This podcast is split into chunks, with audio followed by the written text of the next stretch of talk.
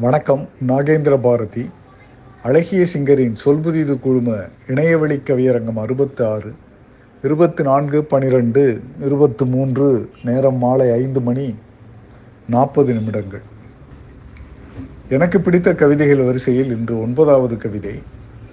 இது அழகிய சிங்கரின் கவிதையும் ரசனையும் தொகுதி ஒன்று புத்தகத்தில் உள்ள காணாசோர்களின் கவிதை.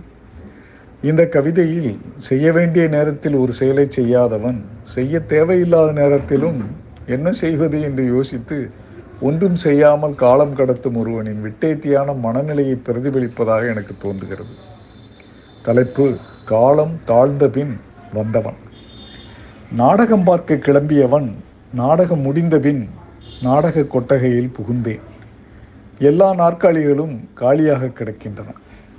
எந்த நாற்காலியில் உட்காரலாம் என்று யோசித்து கொண்டே நான் நிற்கும்போது பொழுது விடிந்து விட்டது. காணாசோவர்களின் கவிதை. நன்றி. வணக்கம்.